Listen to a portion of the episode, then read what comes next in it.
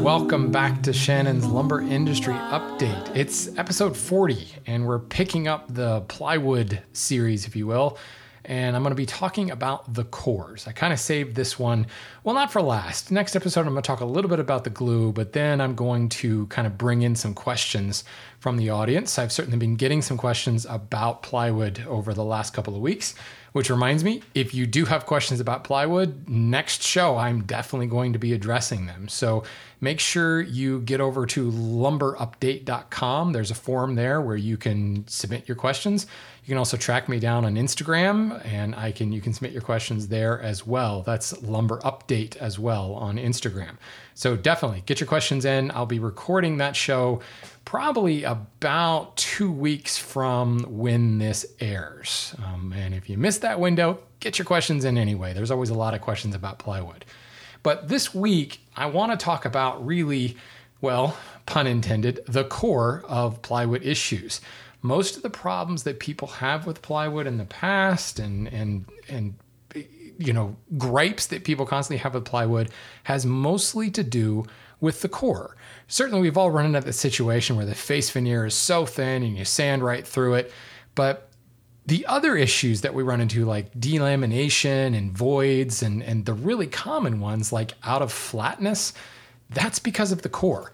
If you think about it, the face veneer is so thin. We've already complained about that, right? So, how much how, how much does that really affect the dimensional stability? How much does that affect the the strength, the screw holding, the the flatness of the entire um, sheet of plywood? Very, very little. It's all about the core. So, first, we're going to talk about the different types of core that you're going to find out there, some of them more readily available than others. Then, we're going to talk about kind of the individual properties of those cores. And there's several things that we would kind of rank on that. And that we may be getting into the weeds a little bit and probably on lumberupdate.com on, on the blog post for this particular episode, I'll be posting a chart which may make some of this audio a little bit easier to follow along. And then we're going to talk about some of the issues in production that can cause some of these problems, and some of the things to think about when you're buying a sheet of plywood, some of the things to think about specifically with the core. Or, you know, it doesn't help if you've already had a problem, but if you've had a problem, you can kind of diagnose what caused that by having an understanding about that production process. So let's talk about the types of cores. Well, the most common that, that, most people have experience with is just veneer core, right? You've taken your veneers and you're laying them cross 90 degree grain direction to one another, laying them up and then putting a back veneer and a face veneer on it. When it comes to hardwood plywood, at least in North America, you're going to find fir core, you're going to find poplar core, you'll find aspen core, and you know, some hardwood species, cherry or walnut or whatever, the decorative species on the front and the back.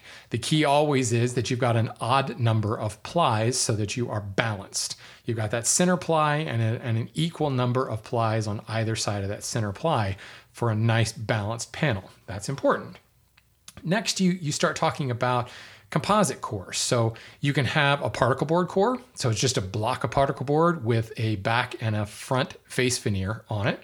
Or you can have an MDF core. That's the same thing. It's just substitute the particle board with a big hunk of MDF right in the middle. You can have lumber core, where now instead of thin veneers, you've actually got thicker staves of lumber. Generally, these staves are one, one and a half, even sometimes two inches wide, and they're glued together in a panel. So imagine making a, a, panel for a piece of furniture out of solid wood. You glue together two, three, four, maybe five pieces to make that side of a bookshelf or a dining table or top. It's the same thing here, but now we are using really, really thin staves and gluing them together and then putting a face veneer, or sometimes you'll have a lumber core with a crossband. And remember, a crossband in plywood speak is that material that's running 90 degrees to the long axis. So we look at that long axis, that eight foot dimension usually as that long axis, and your veneers are running that way longitudinally. Your crossbands are running 90 degrees to that. So you can have a lumber core with just a face veneer on top and a back veneer on the bottom, or you can have a lumber core with a crossbanded veneer. So just above and below, again, balanced around that lumber core center, you'll have a 90 degree crossband that's some type of veneer. And then you'll have 90 degrees to that, again, running with a long axis, the face veneer and the back veneer. And the reason I bring that up is that's considered a combi core. Even though it's it's all solid lumber, it's a combination of core where you've got a thicker bit, i.e., in this case, the lumber core, and then a thinner bit, the cross bands, right underneath the face veneer. So that brings us to some of the other combi cores that we're going to find out there.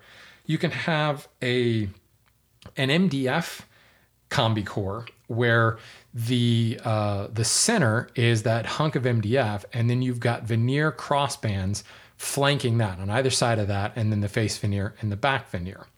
Or you can have the opposite, where you've got a veneer core center and then an MDF crossband above and below that, just beneath the face veneer and the back veneer. They're two very different things. It's a combination core. Um, in that instance, it's a combination core with composite crossbands because those, even though really isn't a grain direction to MDF, the crossbands sit just beneath the face veneer and the back veneer. So a combi core with MDF crossbands means those crossbands sit just below the face veneer or a combination core plywood with a composite inner ply, that's the opposite, where the MDF sits in the middle with veneer crossbands on either side of that, just beneath the face veneer and the back veneer. Now, these are kind of the primary um, combinations, if you will. You'll find some other materials. Sometimes you'll find phenolic thrown in there. You'll also find some fire rated materials and some marine materials as well. But they all tend to be the same type of organization. You've either got a fully composite core, fully veneer core, or a combination of the two, or I should say uh, a lumber core.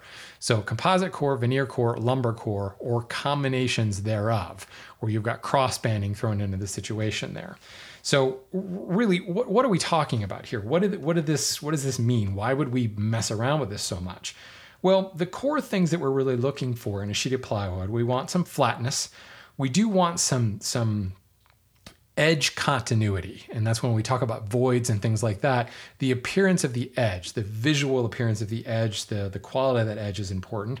The surface uniformity, how, you know, we're talking about flatness, but then also is the surface itself does it undulate at all can you see uh, voids telegraphed into the surface uh, dimensional stability certainly we think of plywood as being very dimensionally stable but the different types of core are more more stable than others screw holding very very important um, the bending strength certainly and then of course you know, availability is important. You can find these really crazy combinations of cores that provide the best of all these worlds, but they're very hard to get. And they also can be very expensive, which actually goes hand in hand. If it's hard to get, the price is going to be even more expensive because nobody's going to be carrying it in large quantities and if you're asking a factory to actually to to lay out that weird combination of cores that's going to mean a stoppage of normal production and a specific custom run and yeah, anytime you put custom in front of plywood, oh yeah, the price goes up exponentially. So those are some things to think about. So when we talk about particle board, having that particle board core, again, face veneer, particle board, back veneer from top to bottom, that's how that's put together. Well, from a flatness perspective, it is excellent because again, particle board, it's a composite, entirely composite, very, very flat material. The edge quality is good. I mean, particle board doesn't look all that pretty, but at least there's not going to be voids there. So we consider that good. Surface uniformity, however, would be excellent. The same reason that that particle board core is so flat, it's also going to be very, very smooth, and you're not going to get any lumps and bumps telegraphing through the face veneer. Now, dimensional stability of it is actually only fair because there's so much material in there and really so much ingrain and, and there's it's a quite porous material there can be quite a bit of, of expansion and contraction and there is no structural stability to the whole thing you know there are no long grain fibers in particle board it's just a bunch of really really short fibers chopped up into little pieces so there's no beam strength at all and the thing can warp and move with changes in humidity without really any spine. That's the way to put it. There's no spine to particle board. It's just a bunch of termite barf that's thrown into some glue, pressed and heated until you get this block of something. So once you start introducing moisture, not a lot of stability there. Likewise, the screw holding is really only fair for that same reason. You have no continuous grain. You really have nothing to kind of grab and hold on to the screw. Now the bending strength is it's good, um, you know, because again, there's no spine. But I think what you're going to run into, the reason it's not excellent is because there's no spine. You'll find that it will break and and splinter as you get, you know, up up to more extreme bends. but you can find it pretty much anywhere. So that's pretty good. Now let's talk about the MDF core. MDF core has excellent flatness. It's got excellent uh, vid uh, edge uh, um, quality to it. It's got an excellent surface uniformity. Again, all the same reasons that the particle board has these these great surface uniformity, but again, that MDF edge is going to be much prettier than the particle board. Dimensional stability is also fair. Again, no spine to this stuff. It's a composite material. It's going to absorb moisture really easily. Screw holding is good. It's a little bit better than the particle board because of the, the fine nature of the fibers of MDF means that you know it's it's a little bit denser. Well, not a little bit. It's a lot denser. So you're going to have some better screw holding. Bending strength it's good. It's not really a material you want to think of as far as uh, putting it into into bending situations. Now let's look at the traditional veneer core, what most people think of. Flatness, it's only fair. Um, edge quality, it's good, but again, there can be a lot of voids in there, so it's certainly not going to rate much higher than that.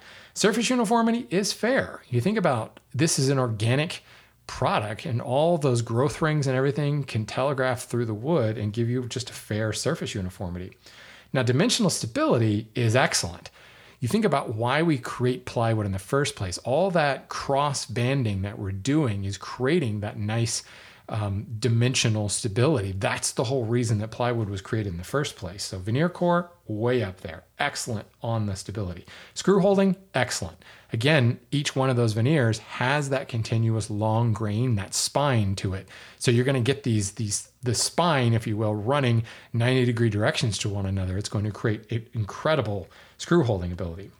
And for the same reason, it's really it's excellent from a bending strength perspective. So, you know, a lot of people uh, there's a reason that veneer core plywood is around and continues to be around and technological improvements with composites have not replaced it because it is ridiculously strong um, really really great for bending and uh, great stability as well so now let's look at lumber core well, from a flatness perspective, it's just good. You think about it, it's solid wood inside. It's gonna have some some warpage that goes on to it. Edge quality, good. Surface uniformity is fair, again, for the same reason you have with veneer core, that growth rings may telegraph through.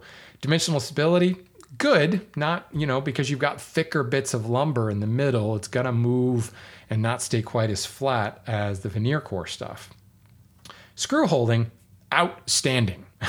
it's probably the best when it comes to screw holding, just like solid wood is outstanding at screw holding. You've got this solid lumber stave core in the middle, absolutely outstanding. Bending strength, outstanding. And this is really where lumber core does its job um, and often was used for furniture and things like like bookcases and things where you had larger spans that needed to stay perfectly flat and needed to be really really rigid. I shouldn't say stay perfectly flat, but need to stay rigid.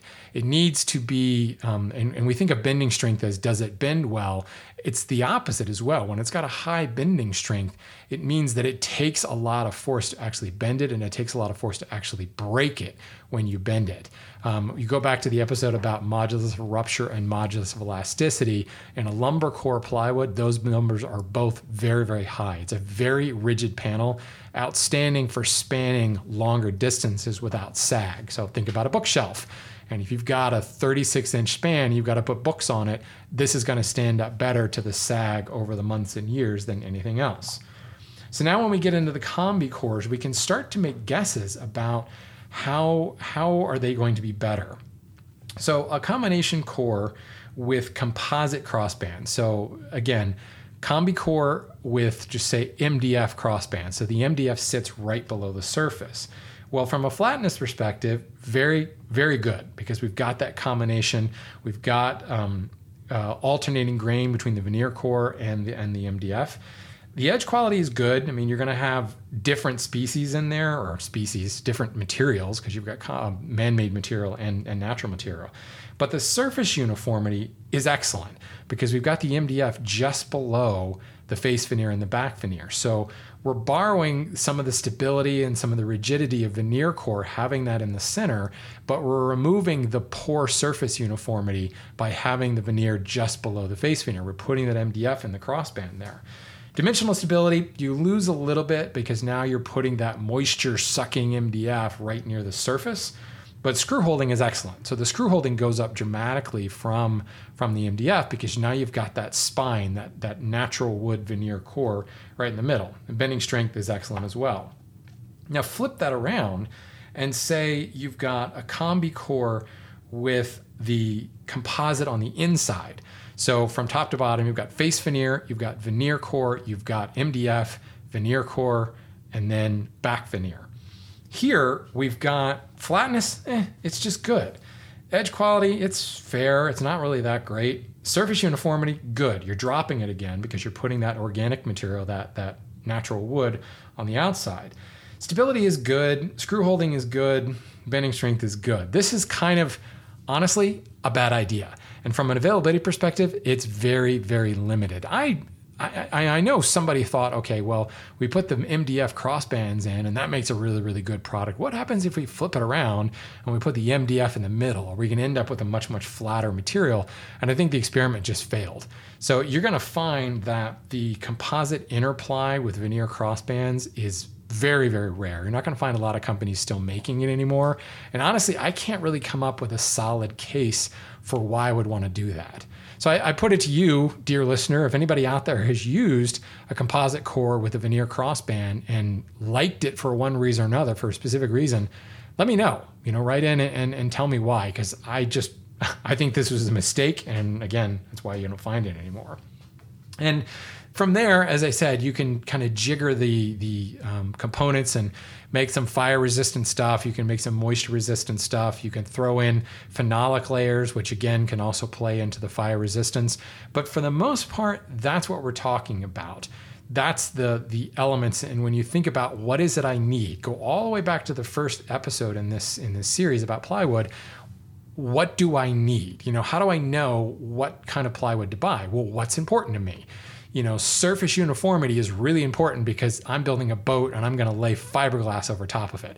So I've got to have a really, really flat, um, uniform surface to go underneath that fiberglassing. Well, then, you know, MDF might be a good idea, but uh, you know what? MDF is really heavy and that's not a good idea on a boat. Plus, it sucks up moisture like crazy. So maybe that's not a good idea. But if we were to use uh, MDF crossbands, and more for that matter, make a water resistant or marine MDF as your crossbands. Now that would give you a really, really good panel. Or if, if rigidity is really important because you're building a bookcase, then a lumber core solution would be good for you. If you just want, you know, you don't really care about flatness because you're going to be screwing this down to, like, think of sheathing. You're going to be screwing that down to a stud structure. Flatness doesn't really matter but screw holding is really big. Well, guess what? That's why veneer core plywood gets used for sheathing so much. Um, likewise, you'll find OSB. Uh, we didn't actually talk about that, but technically it's a composite core. And OSB, because you've got longer chips, that oriented strand board, those longer chips will add a lot more bending strength and better screw holding ability. And oftentimes you will find sheathing that is OSB or a combination of a veneer core and an OSB core. It's kind of like the particle board idea. So here again, you need to think about what type of material for the core is going to best suit your application and moreover what type of, of organization of the core. Can you get away with just an all veneer core? Do you need a combination core? Can you get away with just all composite core? These are the things that that you need to think about and it goes back to what is it i need what type of product do I need? What are the important factors for me? Flatness, stability, um, um, uh, face continuity, uh, uh, edge continuity. What if your edges are exposed? You want that edge to look really nice. Or what if you're going to be maybe putting an edge banding around it? Well, if you've got a bunch of voids and you've got kind of a weird uh, combination of things underneath, combination of materials underneath, you might have some adhesion issues. You might also have swelling issues. You know, MDF again sucks up moisture really quickly. So you've got a combi core and you put a thin veneer banding on the sides it will actually the the MDF will swell a lot more than veneer core, and you can end up with kind of wavy edges on that thin banding because again, it's going to telegraph through the banding. So again, all little things that you need to think about. So let's talk about production. Um, face veneers, we, we hinted on some of this. When you're talking about making a veneer core plywood, you have to get some continuity in your plies, your individual plies. So, for the most part, you're going to find that your plies have been peeled. They've been rotary cut. Going back to the face veneer episode, when we talk about the different ways of cutting veneer or slicing veneer, rotary cut is pretty much what most people do because that's what's going to yield the most material. It's the best yield from the log. And since the appearance of the core doesn't matter at all, it's going to be, you know, covered with a face veneer, peeling it on a lathe, um, a rotary cut is really the best way to go. But that's also going to yield a lot of defects. So veneer plies they will be graded for for cores. It's a totally different grading system and a lot of it has to do with the sizes of the defects the number of voids that may show up the number of voids that are allowed in the ply itself the number of patches that are allowed and the size of the patches those little football shaped patches you see. Not only the number but the size of those will play into the grade of that veneer. So certainly a higher grade veneer is going to give you um, possibly a better sheet. Again, it depends upon your application. When I go to look at uh, BS 1088 Marine core uh, marine ply, in order for it to be British Standard 1088, again, the highest standard of marine grade ply, it must be rotary cut because they're they're cannot be any seams. You can't stitch anything together. If you stitch together parts of the core, that's a spot for water to get in. Moreover, there can be no defects, there can be no patches in a BS 1088 core. Because again, a football patch or a void is a spot where water can get in and water can stand and cause a piece of plywood to fail, aka delaminate. So, Marine core BS 1088 plywood that in order to meet that it's got to be like the highest grade. It's basically the same as like a, a double a face veneer. Zero defects rotary cut always. And usually in marine grade plywood because of that need and because of the way that composite materials don't like moisture that much most marine grade plywood is veneer core but again, depending on if it's BS 1088 or something less than that, some other standard beneath that, you will find really, really high quality veneers underneath that. So the veneer is peeled for the most part. You will find some outlying examples where it's not peeled, but for the most part, it's peeled and it's graded based upon the number of defects in there. Those defects are either patched or they're listed as too small to be patched. Then they are dried and they must be absolutely dried to uniformity. Like the entire flitch, the entire log is peeled out and it's dried to the same consistent dryness. Then the higher quality panels will actually be sanded, not for the, you know, the quality of the surface, but to get a consistent thickness.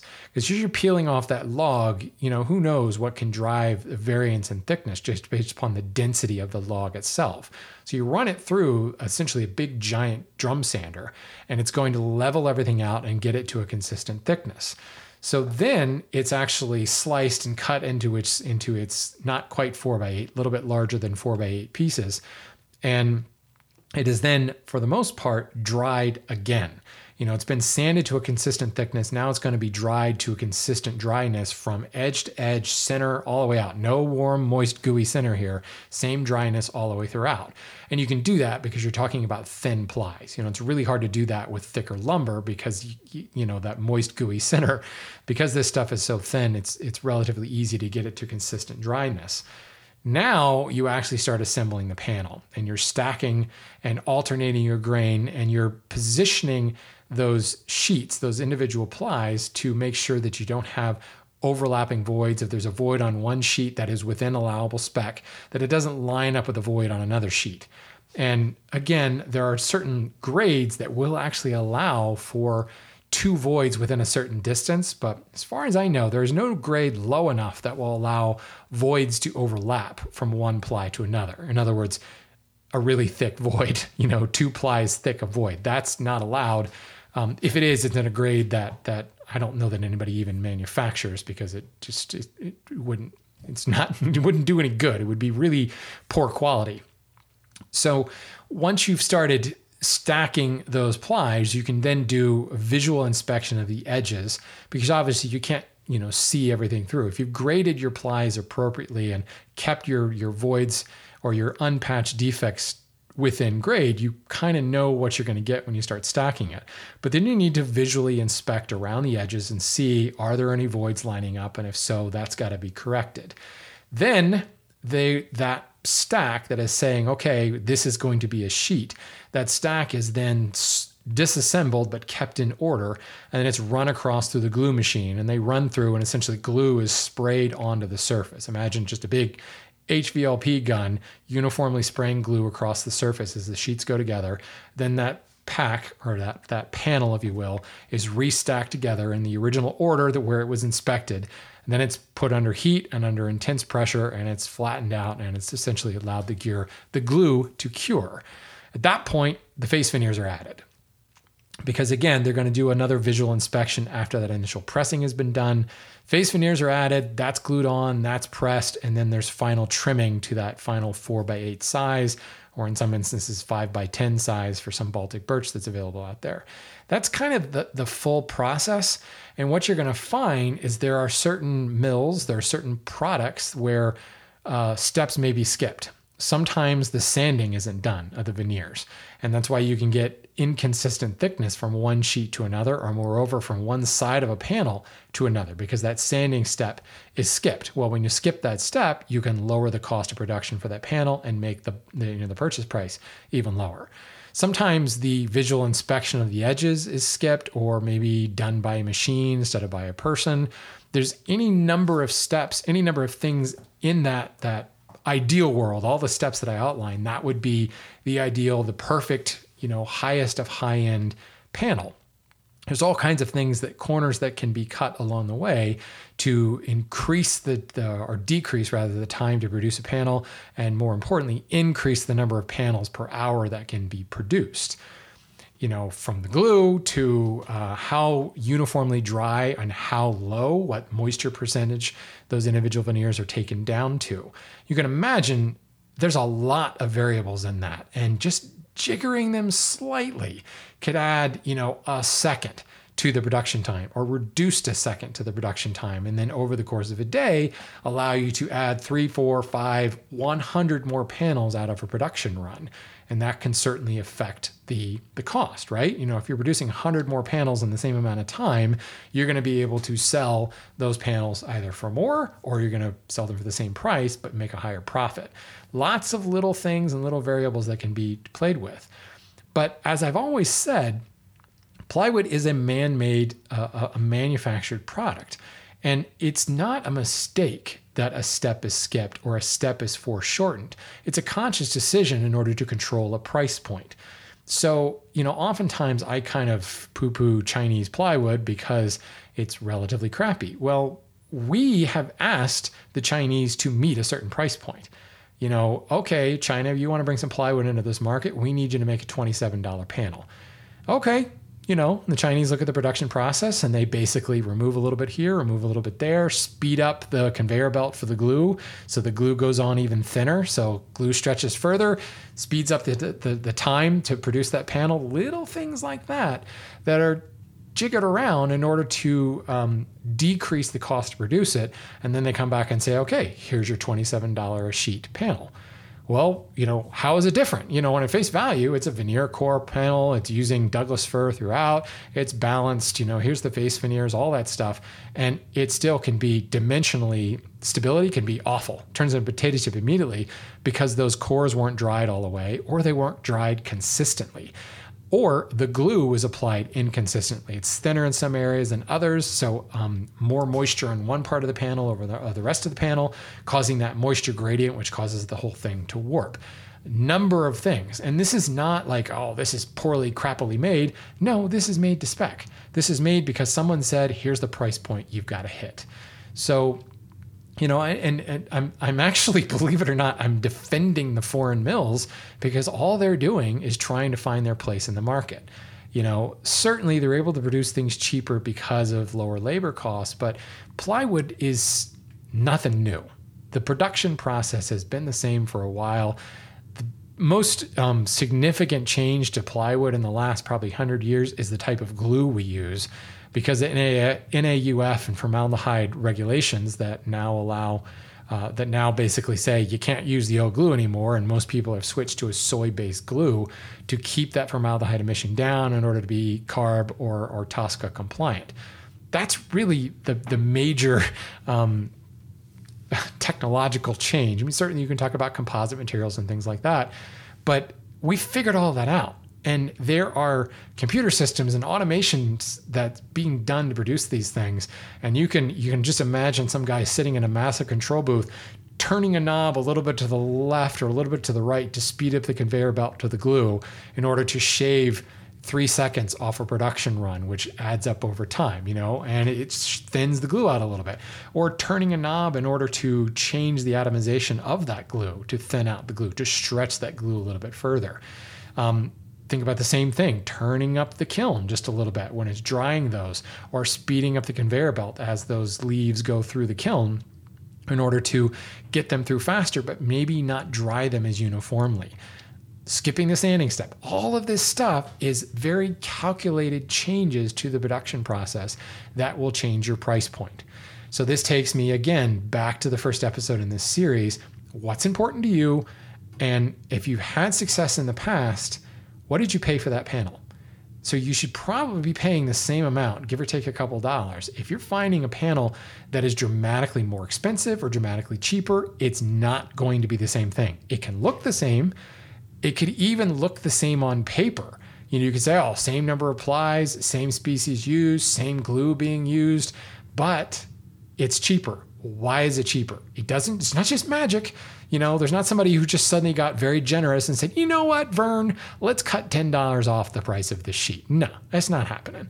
There's something that has changed in the production process, and therefore, price really, it's a maybe if it's not your number one guide, it's number two. Number one should be what's important to you because you know you can have everything in a piece of plywood but you're going to pay through the nose for that that perfect ideal perfectly manufactured panel yeah, you're going to pay $300 a sheet for that panel or 380. I've seen $500 a panel for like the Shangri-La of plywood where every box is checked and every box is triple checked from a quality control perspective and the grade of everything is the highest grade possible. Okay, yeah, $500 a sheet.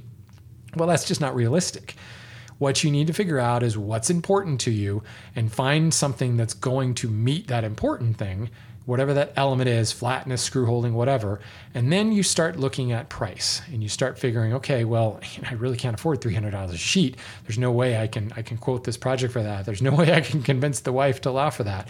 Or you've got past experience. I paid $70 for this sheet in the past and I had a good experience with it. You know, I ran into some voids here and there, but it wasn't really a big issue. I found good dimensional stability. And if you're making furniture, things like that, or you're, you're routing um, or, or using a table saw to cut dados, the consistency of the thickness that gives people fits. People are always complaining about the fact that you've got to use those weird shims in your dado stack because it's not actually three quarters of an inch thick. Well, it also may not be the same thickness from one side of the sheet to the other, and that's because you bought a cheaper panel. So, price and the elements to consider, those are important. And if you're not finding something through experience that's working for you, step back and look at okay, what could be skipped in the production process? And now I'm going to go searching for a more expensive sheet. If I find one that's $10 more, ask your dealer, why is this $10 more than this panel here? And you know what? They may not know. Cut the local guy at the local lumber yard some slack because they probably didn't buy it. Um, and even their buyer may not quite know. But you can dig a little bit deeper and you can find out who manufactured the panel um, what actually, you know, who, who made it? It's Columbia Forest Products. Okay, well, what does Columbia Forest Products call this particular sheet? They must have a model number or, or a particular brand name for it. Then you can go online and you can see what is it, what, how is this produced? Why is this different from the other products in Columbia Forest line? Or, you know, Fess Hall carries a whole bunch of unusual combi core type products. Well, how is this product different from this product? And if you know who makes it, and what that manufacturer actually calls that particular panel, you can dig in, you can find out, okay, these are the steps they're going through in the production process, and they're sanding this product, but they're not sanding this product. So that's why product A is more expensive than product B. And you're gonna know because they're spending time to sand it, I'm gonna have a more um, uh, a consistent or uniform thickness throughout, and more than likely a more dimensionally stable panel because all of your veneers are going to be the same thickness. So, you know, there's a lot of unknowns here. And the important thing is understanding how these products are made and understanding how these corners can be cut. And that sounds so nefarious, right? Nah, somebody's in there cutting corners in order to make a quick buck. Maybe, maybe that's going on, right? I mean, you assume the worst in people, but really, it's it's it's intelligent jiggering of the elements in order to meet a price point. So just recognize that. And again, recognize that we, the consumers, are the ones that are complaining and moaning about how expensive it is. And boy, I wish I could find a panel that was $50. Well, if the market says that enough, somebody's going to produce a panel that's $50. And is it going to be lower quality than a $70 panel? Hell yes, absolutely. But you know what? The market demanded a $50 panel. So, you know, speak and the manufacturer listens. So, you know, it, it, it's, it's just economics, right? So it's not really something we can complain about. We just have to understand how we go about finding a better sheet of plywood if that is actually what we need. So there's a lot to be considered. And honestly, I mean, I say this a lot in plywood, but this is literally tip of the iceberg. There are so many grading rules around the core. Um, uh, the, the veneer ply and core, but there's a bunch of grading rules that apply with even the combi core you know, how is the MDF manufactured? And that gets into a whole other rabbit hole. So there's a lot of different things to consider here. The important part is when you're looking at the type of core, think about what that core does well. And again, I'm going to post the the chart that I walked through that shows, you know, this is good at at at, at bending and excellent at screw holding. I'm going to post that chart over on Lumber Update for this particular episode because I think you know I went through it relatively quickly, but having it visually really help you understand that as well. And that that chart is actually coming straight out of the Hardwood Plywood Handbook. It's a, a, a put out by the HPVA. I mentioned it a couple episodes ago. I'll even link to that again as well if you're interested in picking up a copy. So that'll do it for core. Again, next week, folks, I'm going to open things up to plywood questions. I'm going to spend a little bit of time talking about glue, maybe five, ten minutes. Knowing me, I could stretch that to 10 minutes, but there's some things to be mentioned about glue as we get into regulations, and we'll cover that next week. But otherwise, send in your questions. Now's the time to take what you've learned from these episodes about plywood and send me some educated questions or uneducated questions. Those are always fun too. So there we go, folks. That wraps up episode number 40. Thanks for listening and go buy some plywood.